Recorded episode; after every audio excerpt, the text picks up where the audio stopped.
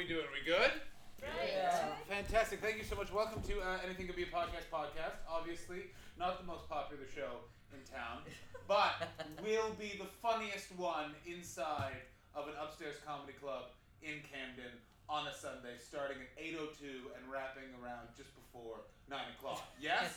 Yeah. What, fuck yeah, your enthusiasm is excellent. I like, I like again, I like it. You have that warm Sunday energy where you're like, you know, we woke up late, possibly pancakes, possibly hungover, possibly a newspaper involved. and you're like, we got to do something. We have to do it's Sunday. Yeah. Last Sunday we just did the washing and we argued over who's to do the dishes. And then, but no, today we're gonna go. We're gonna find a Canadian who's wearing a plaid shirt, no undershirt. First time I've ever done that. It's an audio podcast. I'm describing it for the audience, and I don't care for it. I feel like I'm at a nightclub trying to sell cocaine as opposed to making up a show. So basically, for those of you that don't know, this is a podcast. People actually listen to it. It makes me feel really good. Most of them are in Scotland, and they email me when I don't put out a new episode. And, and their emails, I gotta be honest, are quite harsh. And one of them sends it to me in Scottish dialect, so it's like, "Arg, where's me episode, ye cunt?" And I was like, I don't, you're going into a stereotype, brother. So uh, the podcast is available at uh, johnhastingscomedy.com. Uh, the next live episode is uh, back right here at the Camden Comedy Club, November the 1st. I remembered to turn the recorder on. I just had a panic attack uh, about that. So how the show works is it's a completely improvised hour of stand-up comedy uh, provided by me, and your guy's job is to laugh when you think it's funny or stare at me uncomfortably when you don't care for it. Um, you guys are good because you are laughing, but you're doing that quiet, nervous laugh of a small audience where you're like, we don't want to be seen laughing at something the other people don't laugh at because we can see their face. So all of you cover like your mouths a little bit when you laugh, which is the cutest. Like you all go, as if there's a cry. It's fine, guys. You can laugh or not laugh. It's either way. I. It's free, so fucking. You're lucky I'm even talking. Uh, um, I, I like how you two are. I got it. Uh, by the way, it's pay what you want at the end. So if you have money, uh, put it in my little glass jar. And if you don't have money, well then how did you get here? Um, so basically, the show, each show is, is titled um, by my friend uh, Paul Harrison. He lives in Canada. I'm from Canada. Where are you, where are you guys from? From Serbia? From Serbia? Dobro. Oh. Thank you, very thank good. you. Good Well. Very good. Very good friend of mine named Nem is from uh, Serbia, and uh, it's the only Serbian word. I know. Oh. It means good, right? It means good. Fuck yeah! See, pretty impressed, right? And you guys are from Vietnam. Vietnam. I don't know any Vietnam. Vietnam. Well, that was the most fucking insensitive thing. I don't know any Vietnam words. What Vietnamese? Pardon me. I know. I only know one thing about your country, and that's that Apocalypse Now was based in it. Yeah, yeah. You thought I was going to bring up the war Serbians. I didn't. yeah, I thought so. Yeah. Yeah, I know you did. You could laugh. Do not do that's un- yeah, Fuck you, asshole. I didn't bring up the war that happened in your country either. So how? Oh, I'm from Brazil. Oh fuck! How are you doing? I didn't bring up shaved pussies. So how are you calm down? For those of you listening at home, um, I've made the um, the room a tad uncomfortable uh, by bringing up dark moments in all of their countries' histories because I like to dig myself a hole and then work from there. Um, and so the uh, the show tonight, it, titled by my friend Paul Harrison. He's uh, not a comedian. He's a PhD student in English literature, specializing in the magic that is found within English literature. And I know you're all thinking like magic, as in references to magic. Oh no, you'd be incorrect. Uh, up until sort of, I think the Renaissance, he kind of explained. Basically, there were people that thought because you get a reaction from literature in the same way you laugh at a joke or you cry at a poem, that that would be construed as magic. And there's still people in the world that believe that. And it's an idea of the uh, properties of alchemy of taking one emotion and turning it into another are still throughout all of literature and have influenced the way human beings process uh, literature. The royal family for a long time employed a magician. The most famous one was a guy named John Dee, uh, who helped con- uh, counsel uh, Elizabeth I on the Spanish Armada, and his advice uh, led to uh, the Spanish losing that war. And what's up, buddy? Thanks for showing up. How you doing? I knew people were gonna come late. Yeah, yeah, what's up? there's A, there's a queue. Fuck yeah, there is. It's But you. It's, they're all coming. but you guys broke from the queue and just came on Yeah, in. Yeah, we were like fuck that. Yeah, fuck yeah. Like yeah, you're fucking. showed them our VIP. What was that? We had VIP bands, so. Oh, VIP bands. Yeah, Yeah. yeah, totally. What's up, guys? How are you? Good. How are you? Very good. The show has just started. Perfect timing then. Do you know what the show is? Um, podcast. It is a podcast. But she didn't. I don't want to ruin it for her. Uh, do you want me to explain? You, you, you ruined it for yourself. I will fucking thank you very much, brother. May I say your energy is fantastic Good. in that it's a bit intense but lovely. It's like a very, it's like a thick scone. Yeah.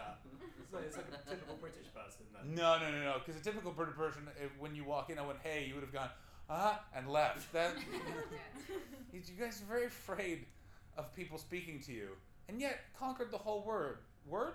Fuck. This is, basically, uh, it's an improvised show uh, that's recorded for a podcast. Hence, this weird apparatus on my knee. I can't really get the microphone working. Me and a hipster dude named Jake, we stared at that board for a good solid 40 minutes, and we pressed almost all the buttons, and none of them did the things we wanted them to. So Did you try record? I got this thing working. No, no, no. It's Nice. being recorded. Yeah, yeah. Good. I got the important thing going. It's just the. That's all em- that matters. yeah, fuck yeah. What's your name, brother? Dan. Dan. What do you do for a living, Dan? Pleasure. Um, I work in fashion. You work in fashion? Yeah. You can tell me. ironically. Yeah, yeah, Why yeah. ironically? And because of this. Wow. There is nothing wrong with that shirt. Thank you for. so All right. It's an adorable kid. For those of you arriving late, this is Dan. He works in fashion, and he claims that his shirt, which is a beautiful kitten, shouldn't allow him to work in fashion. I disagree. It's isn't that fucking delightful? Again, I, I, I had. We'll start the show in a second. This last week has been very hard. What? I'm not turning it off. They will. What's up, guys? Thank you so much for showing up right on time. And um, may I say, it's been it's been a hard week for the London hipster. Um, Shoreditch had held those anti-gentrification uh, I protests. was there when it was happening. Were you there? not involved. I. I assume, based on your T-shirt and glasses, brother. I was, I was, I was, I was a bit like, what the fuck is going on? But I was like right in the middle of that. What was it fucking like? Okay, for the, Loads can I, of assholes being assholes. Where the fuck did these people come from? Also, Shoreditch has been like that for fucking six years, and they're only getting the news now. Like, Yeah. did they not? They're not on Twitter. Are they still communicating via pager? What the fuck is going on? Also, that's that's Cereal Cafe. I went to it now, and I just bought a coffee because fuck it. I'm now doing what the in Israel. There's this phenomenon, which is if a business is attacked in some way, the community immediately um, uh, supports it, and so it then became a big problem throughout the early 2000s of uh, people were intentionally burning down their buildings and then blame it, blaming it on Palestine in a hope of encouraging more business.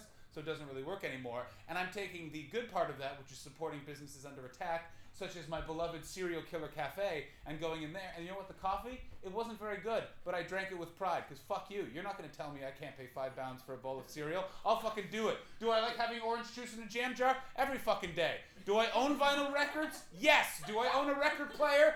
Fuck no! They're framed on the wall. People need to know what my music is, and that I don't listen to it.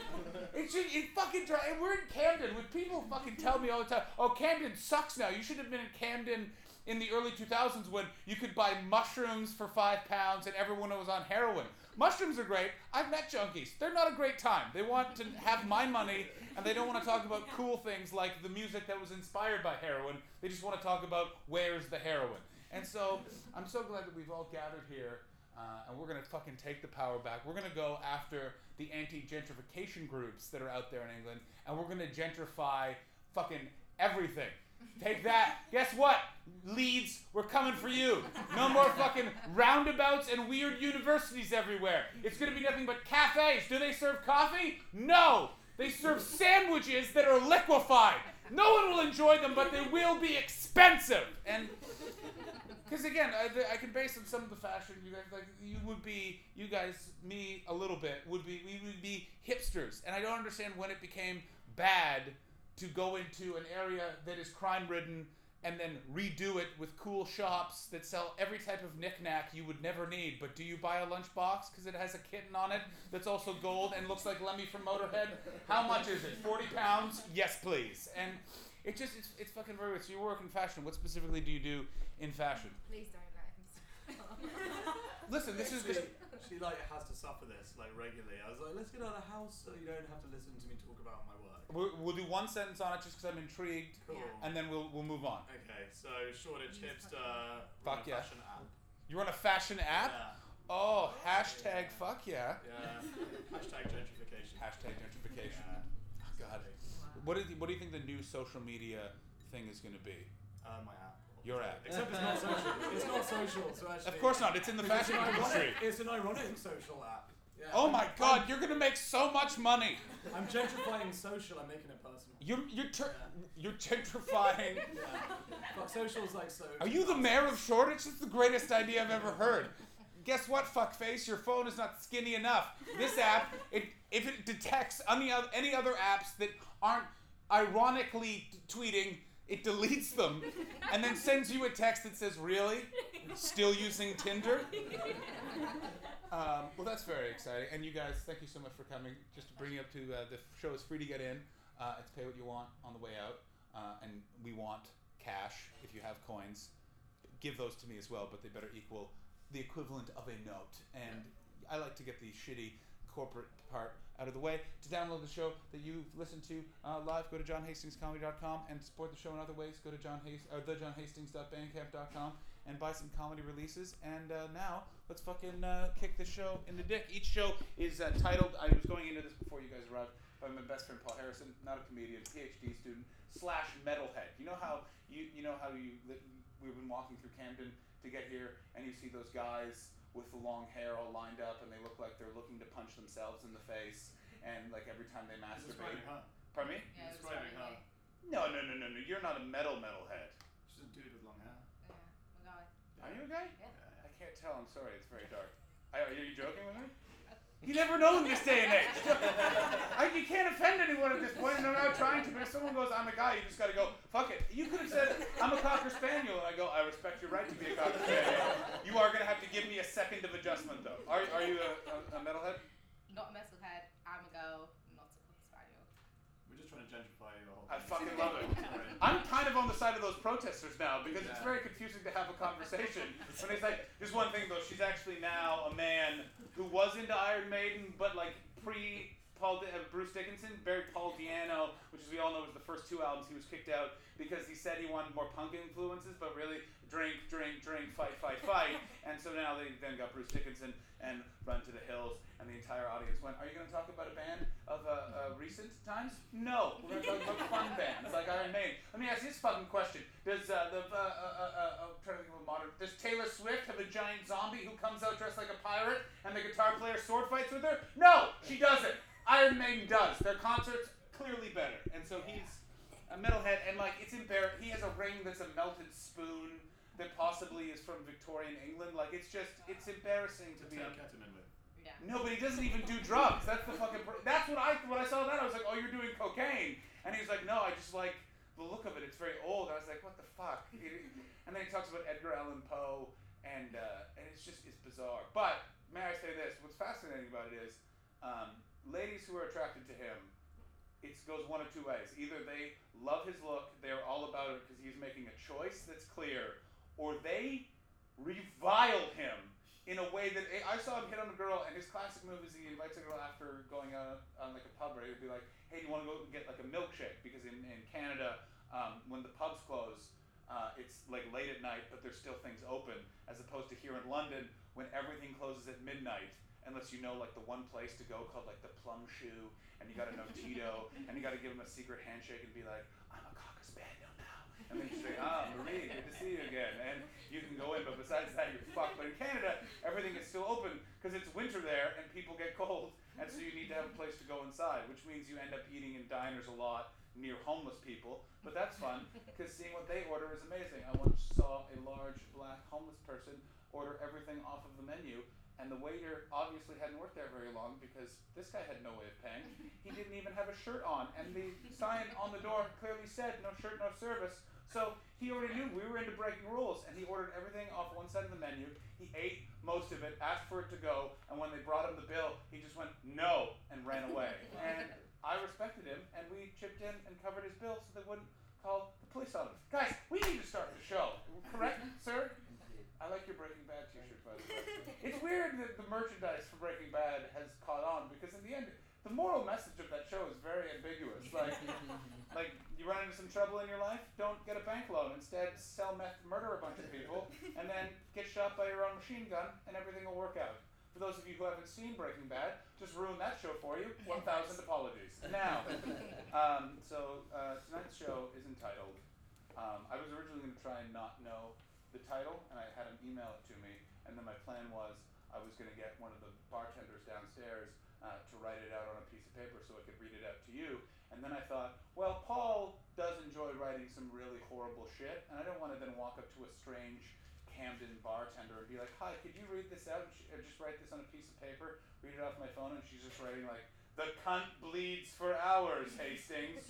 Go fuck yourself," and then just hands it back. What's this for? Comedy. All right. um, so tonight's show is entitled. Who's excited? Are you Dan? Loved it. First hand up. Audio podcast. hand up. Audio. yeah. She also put her hand up, or possibly now it may have transformed into a flipper or wing, which is of course your choice. It was actually a cocker spaniel ear.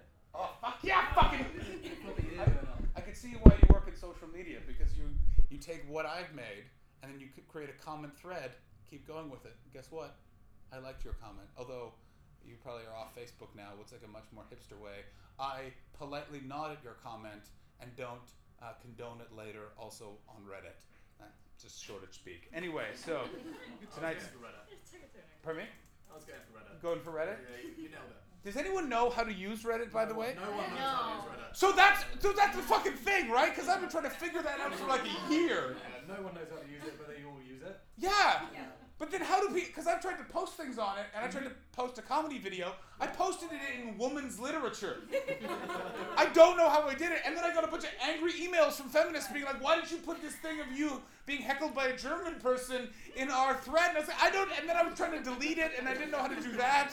It was like it was so. It was a fucking weird day. It's just because you. Threads get really specific, don't they? Yeah. It's like you start with comedy, and then it's like, you know, female comedy, male comedy, and then you've got like sub, sub, Yeah, yeah. Like it's within four minutes, you're like uh, you're looking at a fucking thread about like female jugglers on their periods who are both hemophiliacs and also afraid of light, and they don't use balls to juggle. It's only knives, but the knives don't have any blades; it's just knife handles.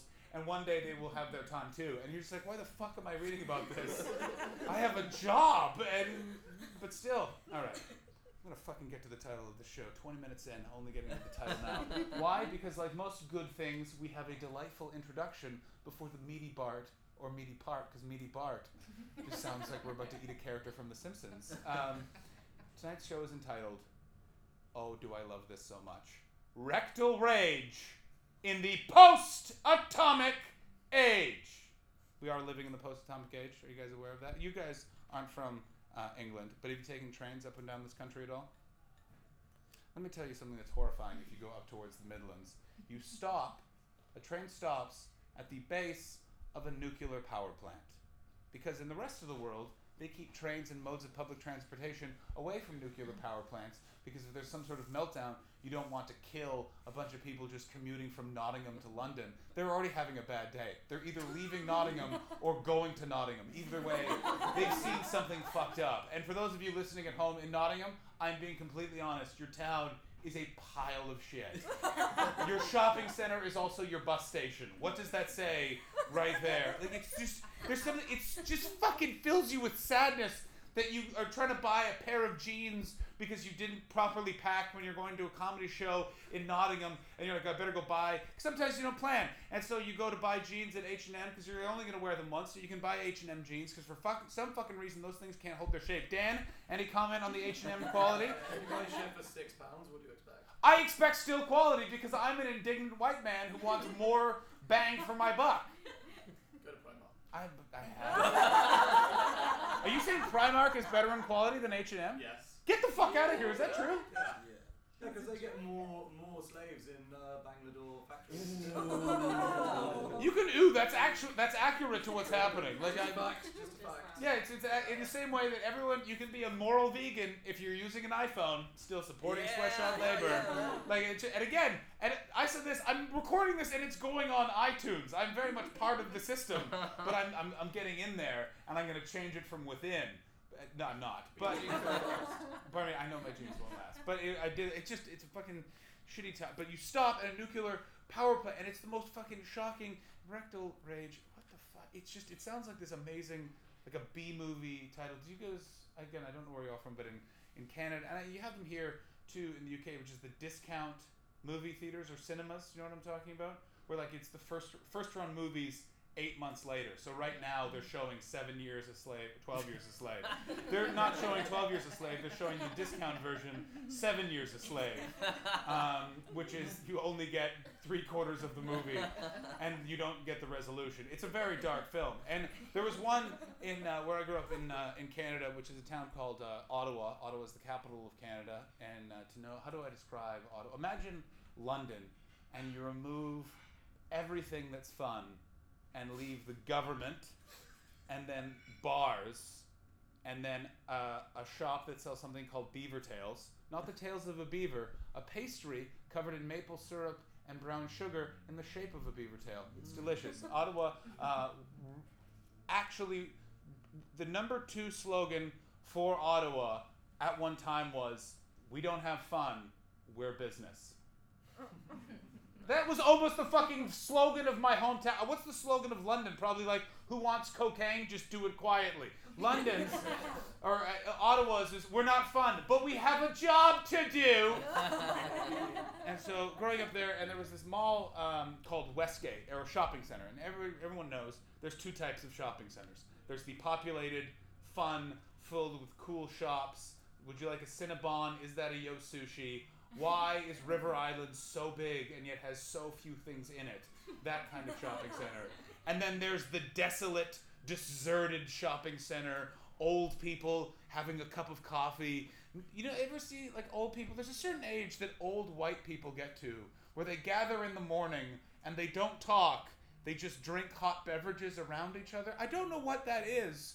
But I think it's just they're literally checking to see who's alive and who's won the day. Like, ah, Beatrice hasn't shown up. Finally, I would have to compete for that cruller. Cruller is like a, a donut, uh, but it's filled with like honey and it's baked with wheat and it's fucking uh, delicious. And may I say, uh, donuts in the UK are fine, but they're a bit too bunny. If you go to North America, they're smaller and they're more like a little cake, but it's fried. And I don't know how you guys haven't really got up behind donuts, because usually on this island, if you fry, you could fry a Nazi finger and you fucking people would eat it. But donuts elude you. Anyway, so there was um, this movie, uh, the movie theater within that shopping center was called the Westgate uh, Westgate Twin, which meant it should have two screens, but it had three. So I only just realized how sad that was that whoever named it couldn't count. Anyway, it was the Westgate uh, Westgate Twin, and it showed discount movies. So it was for three Canadian dollars, which is a pound. You could see a movie, and when we were teenagers, that's where we would go with our dates. And but you guys remember remember dating when you're 13? It's not really a date. It's if you're a guy, it basically means you're being made fun of by your friends for being seen with a girl, even though all you guys talk about is the acquisition of vagina and what you would do with it. You see the nervousness of all the men in the room going, "That's not, that's not what we did. That's exactly what we did." Like your face, it. Because how old are you, brother? I, you could have been right. You're 21, so you do still have some residual nervousness because you are here with a girl. You're afraid some of your school chums. it's worse. We're twins. You're twins? Yeah. Even fucking worse. Wow. Triplets. I wanted twins like that. You guys, you guys. The only thing that matches with you is your haircut. Is that on purpose? You sure their mom? No. No. Well, may I say one of you is either going to get a haircut based on the tone of that conversation right there. it should be you because she that looks fucking great, and you just look like the roadie for a band that should be good. Yeah, yeah. Like you look like you work for the Dave Matthews Band, which on paper should be a great band. They have a black saxophone player and a fiddle player. How could you fuck that up? Oh, they fucked it up. They uh, fuck you, Dave Matthews. I know you're listening, Dave. Anyway, so we would go there all the time. Uh, with girls, and by girls I mean like the three girls that would hang out with us because we were the like the punks, and this was before punk was cool. Like this was before Sum 41 and and Blink 182. Like we were literally listening to like the Ramones in 1999, and just like pimply and weird, and would do things like people would be like, I, I spat on a guy named Dan Galarno because he asked me why do I have a chain on my wallet. I could have said because I thought it was cool, but instead I spat in his face. I was an angry young man. Anyway, so uh, girls, these, this one girl was hanging out with us, and um, I'll edit her name out. Her name was Jessie Desmond, and she was dating our friend Steve, but our friend Liam was in love with her. So she said, "Yeah, I'll also uh, date you, Liam." So she created a love triangle, and then Steve, to cover it, when they were for some reason she then arranged to have a date at the same time to go see a movie which was She's All That. For those of you, do you guys? I don't know how did you Dan? Favorite movie. Yeah. 13. Pardon me? 13. Yeah, yeah. Yeah, Because yeah. how old are you? 29? 20, I'm 30. Yeah. She's all that right in our wheelhouse of we've just started masturbating. There could be tits in this movie. We will be going to see it. The plot of it is this: uh, Freddie Prinze Jr., uh, who was a handsome man and now works for the World Wrestling Federation. Fun fact. Um, he plays like the cool dude at the high school, even though when the movie was made, 27 years old, I think. And he uh, gets um, a bet with one of his friends that he can transform one of the nerdy girls into a hot lady. Yeah, we do. No, la- no woman who's reading books. Your intellectualism will get in the way of your one purpose as a woman, which is to be a machine for fucking. That, that was done with irony, by the way. Please cut off the judgmental stares you all turned on for a second. I didn't really get the sarcasm enough in that fun comment. You all went, What are we watching? Welcome to a weird TED Talk Women and the Problems They've Caused. Now, uh, again, that was a joke. So that was the plot of the movie. So we go to it, and me and, and Paul, who titled uh, the show uh, uh, Rectal Rage in the Atomic Age, pre, post Atomic Age, uh, we all go uh, uh, to see the movie. And Liam thinks she's on a date uh, with Jesse, and Steve knows he's on a date uh, with Jesse, and uh, and they both are like nervously trying to touch her. Because again in those days you remember being 13 right? And because are you straight or gay? No, that's right. you're straight. Again just it helps with the story. But I like that in 2015 that you didn't have the like I'm straight. You just went straight. But you know there's never a river long enough that doesn't contain a bend anyway so but you remember that first time there's the possibility of touching a girl the nerve were you nervous the first yeah yeah like how nervous were you I know you're saying we're not talking about fucking. We're talking about holding hands. where this is going. I'm gonna ask you the same question in a second. So fucking calm down with your awkwardness. You get to give it back. Out of 10? What do you think? Yeah, out of ten. That's a great scale. Uh, probably about a um, 6. A six. Really? You're a fucking cool-handed son of a bitch. I was like an 11 out of 10.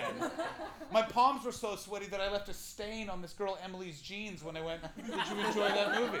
Yeah, yeah, yeah. It's fucked up. I see her now for breakfast when I go home uh, at Christmas in Canada, and she brought it up the last time in front of her husband and her young daughter, but she didn't give the context of it was a handprint. She just said, Remember when you stained me? I was like, Oh, oh God. Oh, we're in a Denny's. It is uncomfortable. Because, of course, the conception, I think, from men, and this might just be me, but I think at that age, we think that girls have figured it out, and we're like lumbering weird idiots. But you're, you're a lady. At that time, the first time a boy like grabbed your hand, I'm sure, were you nervous as well? Yeah. How nervous were you? I'd say there's like like five out of five. There's like a 50-50 chance it could be really good or really awful. With the holding of hands, did he have a hook or something like that? And then it's just you're never quite sure if it's gonna be like really sweaty. I or know, if it's right? Gonna, or if he's because I think as a girl you're really aware that the guy's really nervous as well. Oh So yeah, because yeah, no guy has a poker face when it comes to the acquisition. No, exactly, exactly. So they're The of acquisition of pussy was about to be my sentence, by the way. Fuck. I am, oh boy, I am not a misogynist, but based on that last sentence, there's something inside me that would like to get out. The acquisition of pussy. That will be the sequel to this movie, uh, Rectal Rage in the Post Atomic Age. So you, you're, you're aware of the nerve. You're aware that they're nervous, so you're not quite sure how they're gonna react. Like it could be like they could hold your hand. And What happened to some of the girls in your school? Like they get so nervous, they grab the hand, they go, "This is coming with me," and then you start biting your wrists. Like that's. No, no, no. It's just, it's just some guys get completely like tongue-tied and kind of freak out a little bit, and Yeah. they get really awkward, and then that would be like the end of the conversation or the end of the date or whatever. Fuck. Yeah. I'm so glad I'm not a teenager. I think about it all the time. I saw because I coming here, I was on and there was there's a skate park sort of the top of that hill. I don't know how Camden where you guys are, but there's a skate park and a bunch of just like pimply youths got on, and because they're all 14 year old boys, they're best of friends, but which means they treat each other like the worst people. Like, and literally one of them got on and one of them sat down, and the other one went, "You don't sit on a bus," and it's just like. What the fuck is going on? Why, where, what are you supposed to do? Stand, you asshole? You sit on a bus. That's where you. That's why the chairs are there. If not, how gross would the night bus be if we were. You need those chairs there to block you from the like deep, breathy, weird Polish guy with like stringy black hair. He's definitely drinking on the bus, but he's trying to hide it, even though everyone's drinking on the bus. But he's brought like a weird beverage, like he's drinking pina colada out of a bottle that's a bit too big, and he just keeps looking back at you and giving you a wink, and you're like, I don't know, am I gonna have to hold your hand? Will you eat mine? Like, well, it's just, it's fucking enraged. It's just, it's yeah, it's just, there should be a course which is, hey, teenagers, don't be such dickbags. Anyway, so um, the whole uh, the date's happening, and and they're both you can see they're angling, and me and, and my friend Paul, I remember we were sat behind them, and we were watching uh, the whole thing kind of transpire. Which, as I look back on this in hindsight, creepiest thing I think I've done in my entire life, and I've masturbated outside for a bet, and I. Again, thought that would be a joke. Just two people laughed, and the rest of you like, "Oh, that's definitely serious." How uncomfortable for us to know. It's absolutely serious. January first, two thousand. We were all making bets of what can we do for the be the first thing in the millennium, and I said I'll be the first Canadian to masturbate outside. Minus thirty-five degree weather. It hurt like a son of a bitch, but I fucking did it. And yeah, yeah, yeah. You think that's uncomfortable? It was brought up at one of my friends' weddings during a speech, which is we all thought blank. I'm gonna not say any more names because I have to edit all of this out because my friends do listen and then they're like, we have jobs and families. Can you not, not use this as fodder for your weird art? And I'm like, no. Andy Warhol used the Empire State Building. The dumb shit we did as Canadian teens is my filming the Empire State Building for a certain amount of time. I tried to make a pretentious metaphor, but it fell apart midway because I couldn't remember all the facts. Anyway, so uh, so yeah, I, uh, brought up at a wedding, and it went something like, oh, all the crazy things that we've done. We expected crazier behavior out of blank's friends, and then someone pointed at me and went, like the time John masturbated outside, and the entire like you've never felt a silence fall through a wedding. And the guy giving the speech too, like he just kept going with confidence. Like he was just like, boom, fact number one, and then dropped another horrible fact about another friend of ours and the girth of his penis, and it was just like, oh god. And then the capper, which was the fact that the bride had definitely made out with one of the other groomsmen before she started dating her husband. You've never seen a line at the open bar forum faster in your entire life. But still, a very fun event. Anyway, so we were at that, and then it finally transpires that we watched the whole movie, and uh, Liam finally figures out that the dating is all uh, what's going on, and that he's been cuckolded in this weird way. Obviously, he wasn't aware of that term because we were 13 and we didn't have the internet. So back in those days, sex was just between, at the most, three people, as opposed to now where who the fuck knows what's going on on that internet? Like it's just, it's yeah. Anyway, I'm I'm 30. I don't consider myself a prude, but I inadvertently like clicked on to something else a friend of mine was watching, and it just said the word teenager or not teenager, cheerleader, gagged, uncomfortable, and I was like, I don't think I, who doesn't delete their history? Anyway, so it was just very anyway. Back to that. So that whole thing happens, and then Jesse just she goes, "You boys figure it out," and she left. And now the four of us are in an abandoned mall, and I remember Liam had a skateboard, and he just yelled, "This is what I want to do!" And he ran into the car park and just threw the skateboard uh, into a bush, and then he ran away because he was crying, and he didn't want us to see him, even though he yelled, "I'm crying." It was a weird day. But it brings me to this, which is I feel there was a concern for a long time that movies would go away with the internet, Netflix, all of that sort of stuff. I don't think cinema's ever going to go away, mostly because people like saying the phrase cinema. I love it because I'm not from here, so you guys use cinema to describe any type of movie going experience in camp. What the fuck is going on? Shut the fuck up, phone. And uh, did I turn my phone off? No. I apologize. Anyway, so um, so but it, here cinema describes nor- normal movie theaters. Where I'm from, cinema that describes when you're 21 and you have gone from being a punk rocker to you're now in theater school. You're living in Montreal, which is in French Canada, um, which is sort of like it's like New York, if n- in no way like New York. And so Canada has a big fucking authority or inferiority problem with the United States. So we always go like Toronto. It's like our Los Angeles with snow, and then I want to be like so nothing like Los Angeles at all. And then they say, well, Montreal. It's like our New York because it's both Gothic structured type arch- architectural cities. That's the only similarity. Like New York is culturally incredibly different. There's no French people in New York. Montreal, mostly French people. That's a big difference. They could be like Montreal. It's like Canada's Paris, Paris, but with English people being treated slightly more politely than when you visit France. Also, may I say, I don't believe in stereotypes. I've been to France.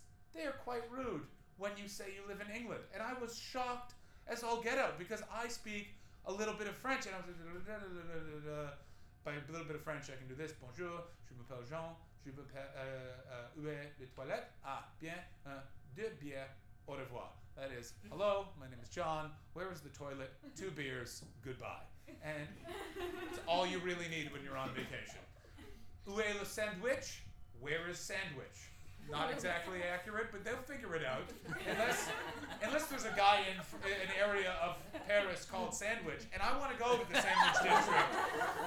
Delightful would that be? Because you know it would be like an escargot with like like slow roasted venison for some reason, and it's served by a cigarette smoking ingenue looking lady named Sophie, and you go up and be like, "Oh, uh, can I have the escargot?" And she goes, "No." And you go, "Why?" And he goes, "You don't deserve it." And he was like, "I don't.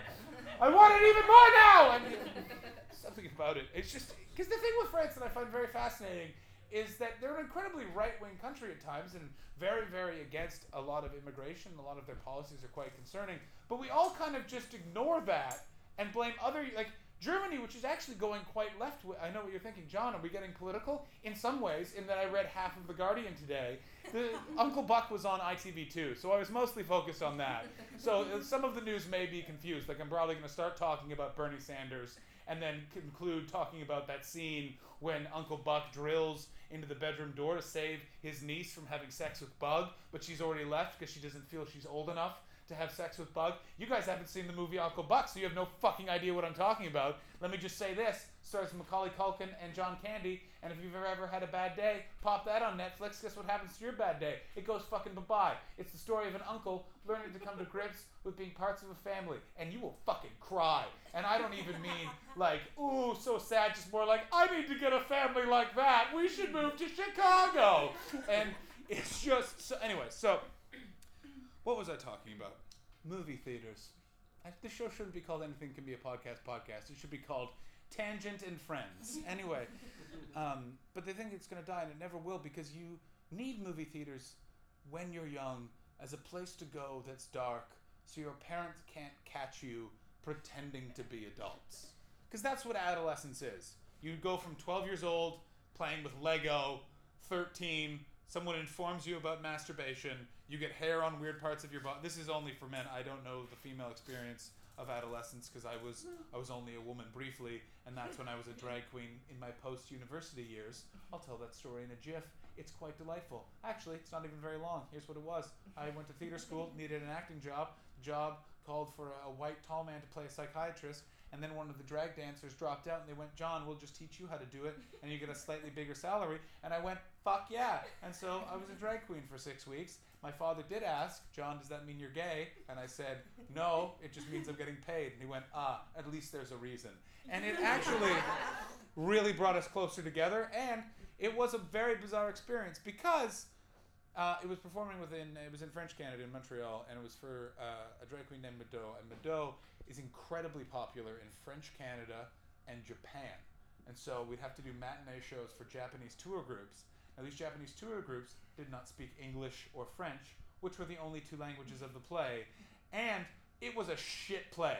Here was the plot: a uh, uh, a drag queen wants to become Celine Dion, so she tries to clone Celine Dion, but we couldn't get the music rights. So there's then just some weird, awkward dance numbers, and then me playing the psychiatrist tries to kill her, and then it's revealed it wasn't me at all.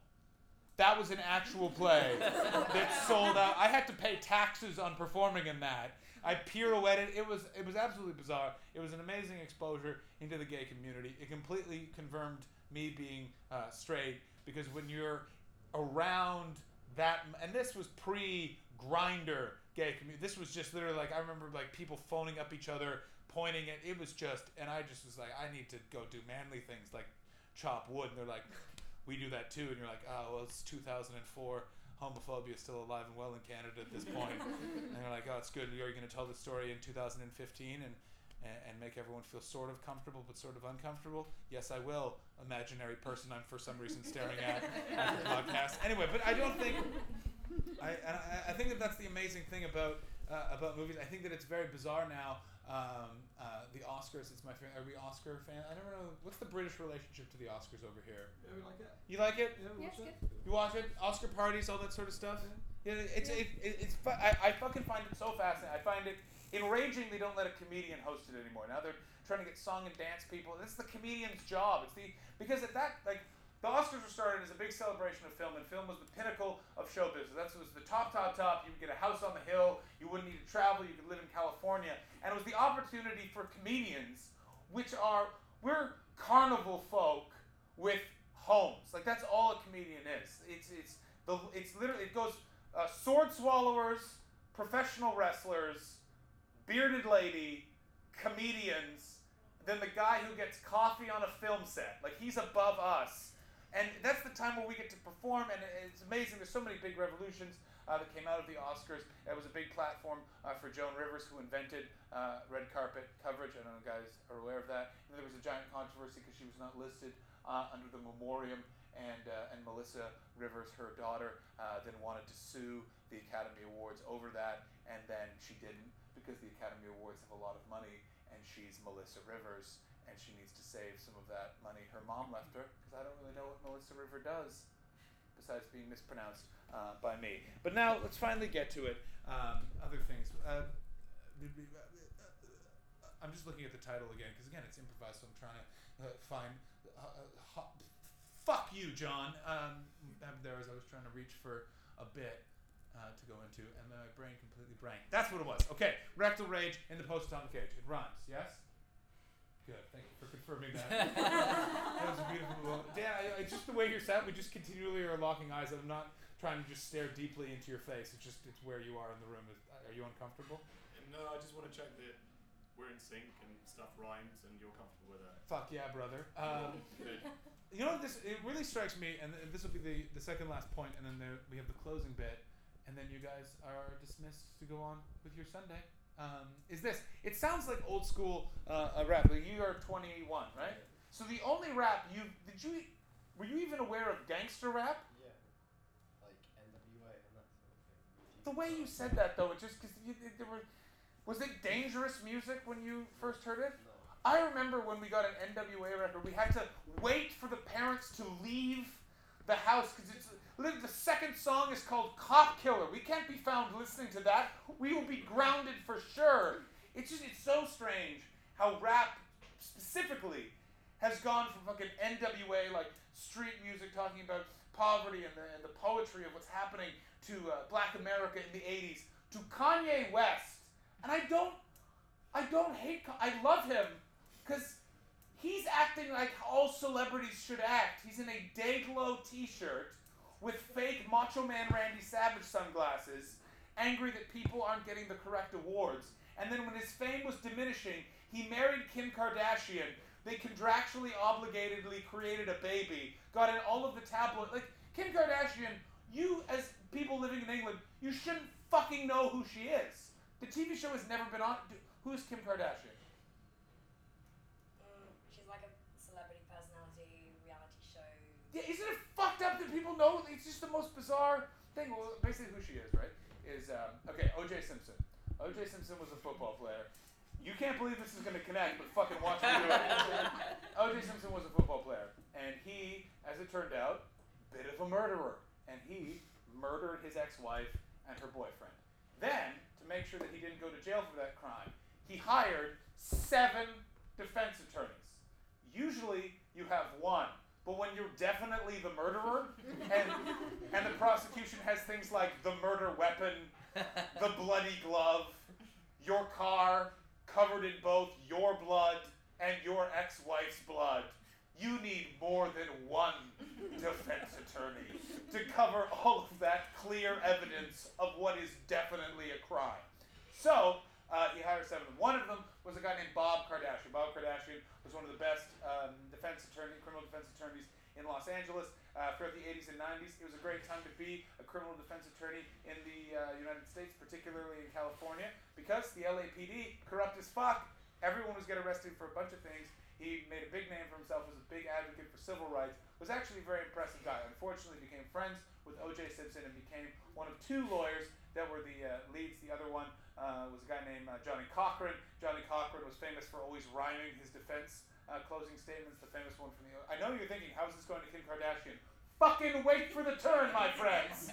Um, uh, was uh, if the glove don't fit, you must acquit. What they had done is they coated O.J. Simpson's uh, hands in liquid that would make them swell. So when he put on leather gloves uh, that he supposedly was wearing when he murdered his wife, they wouldn't completely fit, showing that he couldn't have been wearing those gloves. If they'd waited another 10 minutes for the swelling to go down, he would be in jail right, that, uh, right now for that crime. Instead, he's in jail uh, for stealing a shirt that someone had stolen from him, because in, in America, they don't forget. And so uh, OJ is found uh, innocent.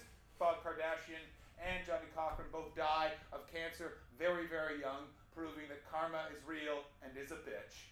Now, Bob Kardashian has left a void within the Kardashian family. His oldest uh, daughter, Kim, steps up and says, There's only one way this family is going to keep making money. I am going to have sex with Ray J, the brother of Moesha from television's Moesha. We're going to film it, secretly leak it, and I will become famous. They do that. She denies being famous. Her mother then parlays that into a reality show. Well, she's married to uh, an athlete named Bruce Jenner. More on that in a second. Kim Kardashian and uh, the Kardashian clan rise up into fame. She has a fake wedding with a basketball star uh, that he didn't even was aware that it was a fake wedding.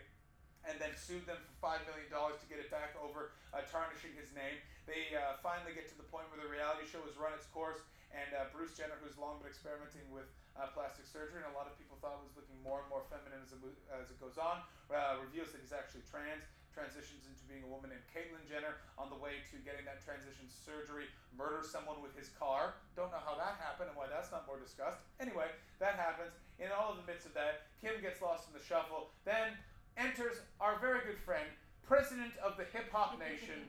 Kanye Orville uh, West. Don't think his middle name is Orville, but it should be, right? Because then he could be K O W.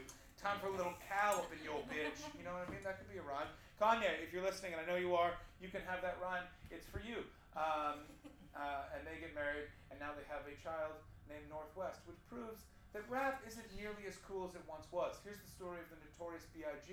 He, he sold crack, he started rhyming about it with his friends, then he became a millionaire, and then was really fat, and then got shot. A much better story. Now, finally, we conclude, ladies and gentlemen. Uh, Paul has also been told uh, to, to ask me uh, to do something um, and to sh- close the show uh, today. I said anything sort of activity, and he said, I want you to tell the story of the time uh, David lost his mind. So, um, me and my friends, when we were growing up, we were uh, straight edge. We're all familiar with that concept. Straight edge no drugs, no alcohol, no women, no caffeine. A couple of the things uh, weren't really our choice, such as when you're 14, no women, no one was really talking to us. We had back knee and chain wallets, like no girl was coming anywhere near us. Uh, second of all, no alcohol. You can't drink when you're 14. No drugs. We had no connections. And no caffeine. I don't want to meet a 14 year old who's having two cups of coffee. How depressing is that future extra in a Tom Waits music video going to be? Like, just this haggard. How old are you? 15. Oh my God. How much do you smoke? I don't. 11 lattes before I leave the house.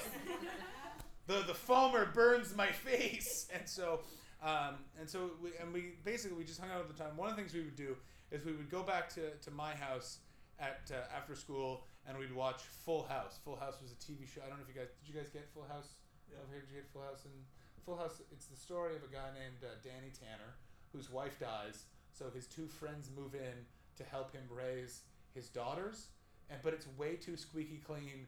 And looking back on it, is one of the worst television shows ever. One of the catchphrases was this guy named Joey Gladstone, who was supposedly a stand-up comedian, but he wasn't, because all of his jokes was he would just say, "Cut it out," and that was his catchphrase. And for some reason, it was the two fingers, and we know this isn't it. This is the international symbol for fingering. And so, again, a visual joke for an audio show. And so um, we would watch that show uh, every day. Uh, me, my friend Paul, and then my friend David. And my friend David, he, he went like full Sid Vicious. Like he was like that stereotype of like a teenager who goes away for a summer, and like before that, he's like in shorts and a shirt his mom bought him, and he came back after the summer in like a leather jacket, black shirt, black jeans, spikes everywhere, big spiky hair, not talking to anyone. He went to the arts high school that was down the road from our high school, and then later my university roommate turned out went to, was in David's class, and while the other kids would eat lunch, uh, David would run around the soccer field uh, t- uh, chasing the ducks and goose, yelling birds, birds, birds at them. Oh, also David doesn't swear. We've never heard him swear in our entire life, and we've asked him about it, and he won't answer the question because David's a fucking kook. And here's the first time his kookiness came about, which is we're watching Full House, talking about our days. You know, you're 14. Conversation runs out quickly because you like, what did you do today? Math. Math is fucking dumb. You're right. What did you do? And so David starts yelling at the TV. Um, I want to kill Dave Coulier, who is the guy actor who plays Joey Gladstone on Full House. Um, why he knew the actor's name, I don't know, and is kind of creepy and does kind of lead me to believe that he was a bit of a stalker. And he starts screaming this. Keep in mind, my mom is in the house. We have neighbors, and he starts just yelling, "I'm gonna kill Dave Coulier with a crossbow! I'm gonna kill Dave Coulier with a crossbow!" And then we started trying to fight him so he would shut the fuck up. But he was all covered in leather and spikes, so it was like punching a tank. And and he finally crashes into the wall. And because his clothes weren't clothing, it was metal. He scratched the paint of the wall. The audience here could see the scratch motion I made. Those of you at home, go over to a wall and then run your fingers down the wall and go scratch, and you'll understand what I've done. And and he did that, and then he just went ah! and then ran out of the house. And years later, we asked him why he did that, and he said, "I was going to meet a girl, and I didn't want you guys to come because I was afraid you'd make fun of me." So I wanted to create a distraction. Guys, thank you so much for coming to the show. I'll be over there. Any money you want to donate, much be appreciated. Thank you so much. Our next show is November the 1st. If you want to come back, it'll be a completely different show. Download the show, johnhastings.com. You're the best. Thank you very much. See you later. Bye bye.